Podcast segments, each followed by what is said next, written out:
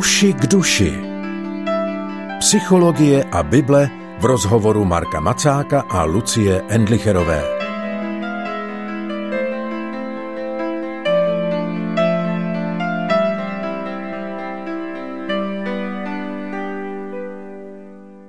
Pořad Uši k duši zve každý týden ke krátkému zastavení se a naslouchání mm, sobě samému, a to prostřednictvím rozhovoru s psychologem Markem Macákem. Marku, vítej ve studiu, dobrý den. Dobrý den. Vaší průvodkyní je pravidelně Lucie Endlicherová a jestli jste nás poslouchali před týdnem, tak jste zaregistrovali, že jsme otevřeli novou sérii nazvanou Stezka života. Minule jsme hodně mluvili o rutině, o tom, jak je důležitá pro běžný život, ale také jsme se dotýkali toho, že pro náš život je důležitý nejenom ten život sám, ale také umění dotknout se toho, co je v tom životě mrtvé, nebo co tu nějakou mrtvost způsobuje. A já bych se ráda k tomu, Marku, ještě vrátila. Ty jsi tam použil jednu formulaci, která mě velice zaujala, protože ty si minule říkal, že si potřebujeme ohmatat vlastní nespokojenost nebo i tu mrtvost, umět si to pojmenovávat. Tohle je hodně těžká disciplína, myslím si. Přijde mi, že je mnohem jednodušší přeplácnout to něčím a tvářit se, že nic takového v sobě nemám, než naopak se dotýkat toho, co ve mně živé není. Jak se k téhle té výzvě postavit tak, aby v ní člověk stál opravdu rovně a dobře? Já myslím, že jeden z důvodů, proč třeba teď se bavíme o křesťanech, jo, tak proč teda pro křesťany bývá těžké být v kontaktu s tím prázdným nebo bolavým ve svém životě, tak e, bývá taková představa, že když mi Bůh dal jako život v plnosti, tak a jsem křesťan, tak ho teda jako mám a měl bych jako dobrý křesťan ukazovat, že ho jako mám. Jo. A ono to někdy tak jako opravdu je, jsou období, zvlášť začátku křesťanského života, když se daří, tak potom později, takže to tak bývá, jenomže když se podíváme do písma, tak velká část eh, toho, co lidi zažívají, i ty ve staré smlouvě, ve nové smlouvě, tak jsou, jsou věci právě bolestivý, jo, naražené na svůj hřích, na to, že neví, proč se dějou u nich věci, které nečekají a u druhých se dějou jako dobré věci, které by se neměly, různé nářky v žalmech a tak. A my prostě snadno přeskočíme ten proces a uděláme si zákon z toho, že bychom měli být v cíli. Jo. A my k cíli teprve směřujeme. Jo, my jsme v období, kde se formujeme, kde jsme formováni Bohem, kde my tady nejsme doma. Jo, jedno ze základních vyznání křesťanských je, že, že se tady připravujeme na domov a, a že náš domov je někde jinde než tady, že naše občanství je v nebesích a jakmile chceme plně být spokojeni tady v tomhle životě, tak jsme se oddělili od reality, protože žijeme ve světě, který je nalomen, do kterého vstoupil Bůh, aby se s ním stotožnil a pokud v Kristu budeme v kontaktu s životem, tak budeme v kontaktu s bolestí. Jo, s bolestí v sobě, ať už bolesti, která vyplývá z hříchu, která vyplývá z přehlížení věcí, anebo jenom z toho, že prostě jsme obyčejní lidi, kteří si musí jakoby pracovat na tom, aby, aby ten život šel dál, ale taky z bolestí v životě druhých lidí. A pokud se stotožníme se zmatkem a s bolavýma věcma u druhých, s tím neživým, s tím, co zavání mrtvostí, tak se budeme stotožňovat s jejich častokrát bez naději a sami nebudeme vědět, co máme dělat. A Bible nám otevírá potom cestu, protože tam najdete spoustu, spoustu textů, kde jsou lidi ve stejné situaci, kdy nevědí. A ten rozdíl mezi člověkem, který je jenom v depresi a mezi tím člověkem, který je v kontaktu s tím bolavým dobrým způsobem je ten, že ten druhý člověk volá k Bohu. Že ten druhý člověk se obrací k Bohu nejen proto, aby si rychle vzal naději, od něj. Řekl, já tě mám, já vím, že je všecko v pořádku, nic se neděje. Ale že k němu volá a říká, moje duše volá k tobě, hospodine, proč spravedliví jsou utiskovaní a nespravedlivým se daří? Hospodin, ty jsi moje rada. Je to někde takové vybízení, hospodin, jako šťouchání do něj.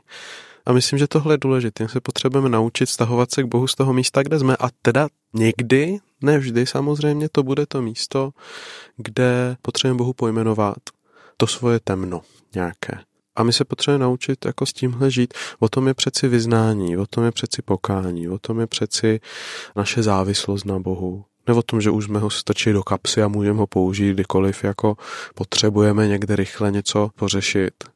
Ale o tom, že jsme vydáni ve vztahu k němu, který je jiný než my, který myslí jinak než my, který chce jinak než my, který má daleko širší, hlubší, komplexnější, ucelenější pohled na mě a já nejsem on. A mám tu obrovskou výsadu, že se k němu vztahuju, můžu stát, že je dobrý, že, že o to můžu se opřít a proto často na to budu narážet, že nejsem on a často budu potřebovat volat o pomoc, anebo si jako stěžovat, že bych potřeboval trochu víc jako rozumět, nebo trochu víc vedení, nebo ten akt samotný je hrozně důležitý.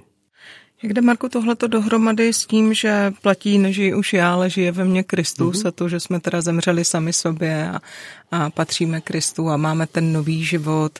Myslím, že tohle je to časté mm-hmm. bojiště, mm-hmm. že člověku křesťanovi tohle to nejde dohromady.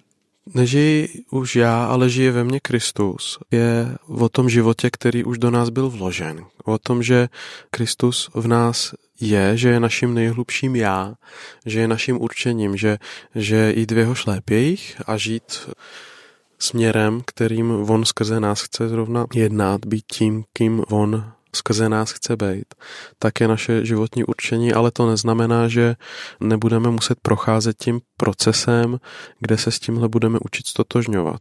Pavel a poštol až ke konci svého života, nebo i ke konci svého života říká, jsem největší z hříšníků a vybízí církev k vyznávání svých hříchů.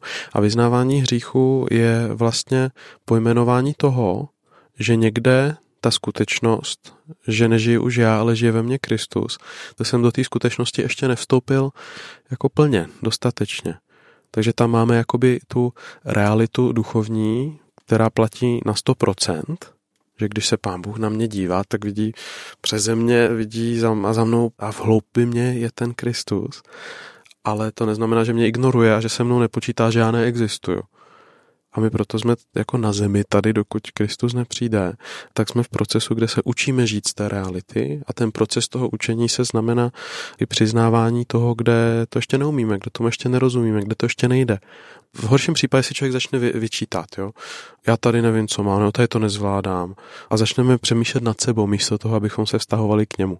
A ďábel z toho má radost, to má jako velkou radost, když vidíme hlavně sebe.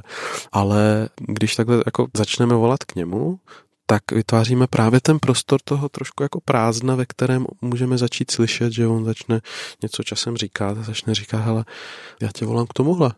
Volám tě k tomu začít sloužit, volám tě k tomu začít něco přijímat, volám tě k tomu něco opustit, volám tě k tomu být někým, kým tě nenapadlo, že můžeš pro někoho nebo pro mě být. A pokud jako nesklapnem, tak tohle neuslyšíme. Proto tam potřebujeme tu fázi, jako kde mlčíme.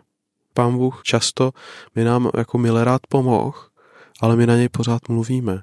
Jo, jakože, a, a mluvíme ve smyslu, že mu něco vysvětlujeme, nebo že si něco sugerujeme.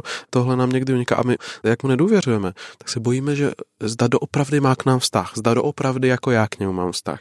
Jsme si v tomhle nejistí a proto je pro nás těžký být potichu s ním. Proto je na, pro nás těžký opravdu volat o pomoc, protože to je znejišťující. Co kdyby nezareagoval? A co kdybych zjistil, že si ho vymýšlím? Jo? A to, to, to jsou jako otázky, které tam někdy, někdy zatím jsou, které náši do naší duše neklid, jenže my se sami nesklidníme. nás sklidní on a sklidní nás až tehdy, kdy přestaneme se až tak moc snažit. Jo? My se někdy přestaneme snažit až tehdy, když nám dojdou síly. Proto nás pán Bůh musí někdy nechat dojít na poměrně hluboký dno. Víš, plně se mi teď vybavilo, jak eh, říkali Ježíšovi, to je tvrdá řeč, tohle jo, nechceme poslouchat. No jo. Kamarád mi říkal, když jsem něco podobného psal někde na Facebook a on mi říká, to je nějaký tvoje protestantský baroko, depresivní. Jo. Ale když o tom jako mluvím s lidma, tak mnoho lidí říká, jo, to tak jako je, tak asi to tak pro některé lidi je a je pravda, když si budete číst eh, spisy různých duchovních autorů a otců církevních a všakých lidí, na které pamatujeme v té naší křesťanské tradici o tom duchovním životě, tak málo kdy je to jenom záře zření hospodina. Jo? Většinou je to ten zápas uprostřed, kterého najednou zableskne a přijde a, a tak. Kdyby to bylo tak jednoduché, jak bychom chtěli, tak nám stačí jeden žalm. Hospodin je dobrý, všechno je v pořádku, všechno bude fungovat, nebojte se a amen. Chválím tě za to. Ale my jich tam máme strašně moc a jsou hrozně různorodý a strašně moc z nich jsou stížnosti a e, pak je tam jako obdivný dík, potom jsou tam nějaké jako výčitky, pak je tam radost z hospodina, to je kontakt. Jo? Prostě my bychom chtěli opravdu toho hospodina mít jako jak tu rukavici, kterou si natáhnu a dělám si s ní, co chci, ale, ale on je opravdu někdo jiný. Musíme, jak se říká, tak jako v církvi mít vztah s Bohem. Jo? A někdy nám to zní až tak jako hrozně tuctově, ale jako mít opravdu vztah s někým, předpokládá, že mluvím s někým, kdo je mimo moji kontrolu.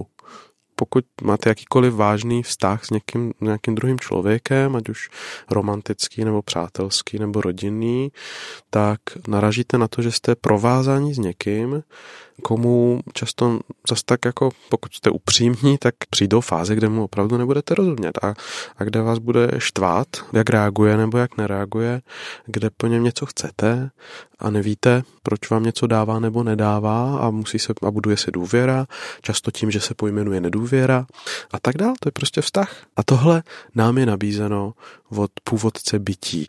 Proto je těch žálmů tolik, kolik jich je. Já úplně rozumím tomu, o čem mluvíš a přijde mi, že teď kladu ještě víc takových těch svých oblíbených jak otázek než hmm. jindy, ale možná právě proto, protože mně přijde, že tyhle informace máme, ale že to, co nemáme, je právě ten instrument, to, jak se dostat k hmm. tomu, abychom to žili.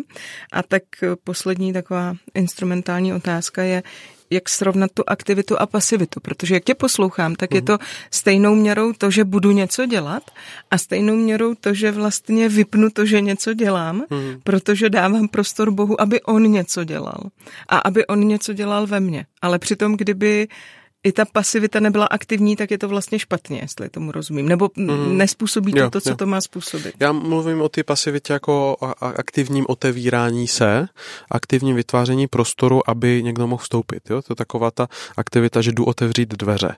Jo? A pak čekám teda, že někdo přijde. Že jo? Spíš jako si pohlídat, zda v životě mám a zkouším si tam zařadit nějaké eh, chvíle, ve kterých čekám s otevřenýma dveřma. Jo? A to je o modlitbě, to je někdy o sezení v parku a čučení na strom. Většinou jsou takové jako aktivity, ve kterých je prostor, že vypadnu z běžného běhu věcí a je šance, že začnu naslouchat. Jo? A, a někdy tam opravdu musí být, a často většinou tam musí být období, kdy nějakou dobu nic neslyším.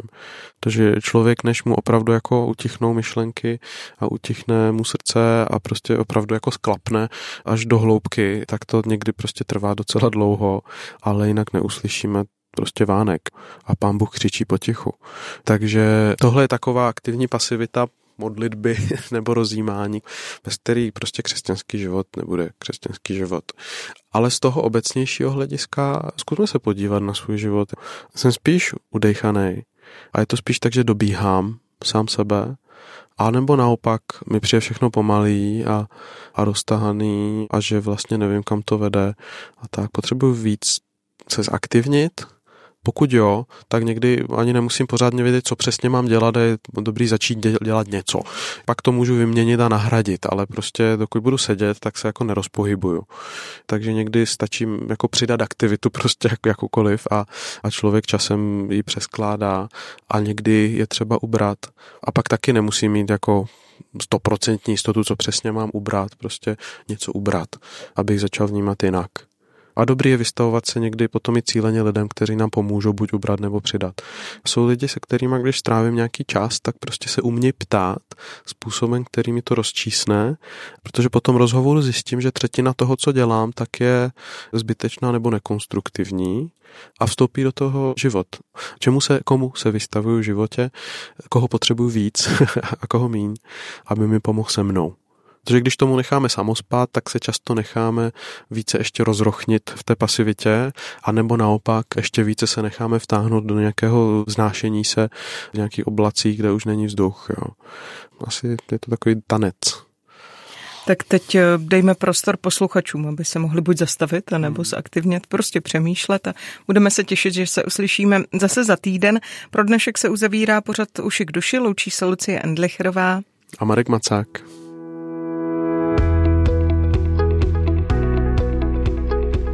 Podcast Uši k duši vznikl na Rádiu 7, které žije z darů posluchačů.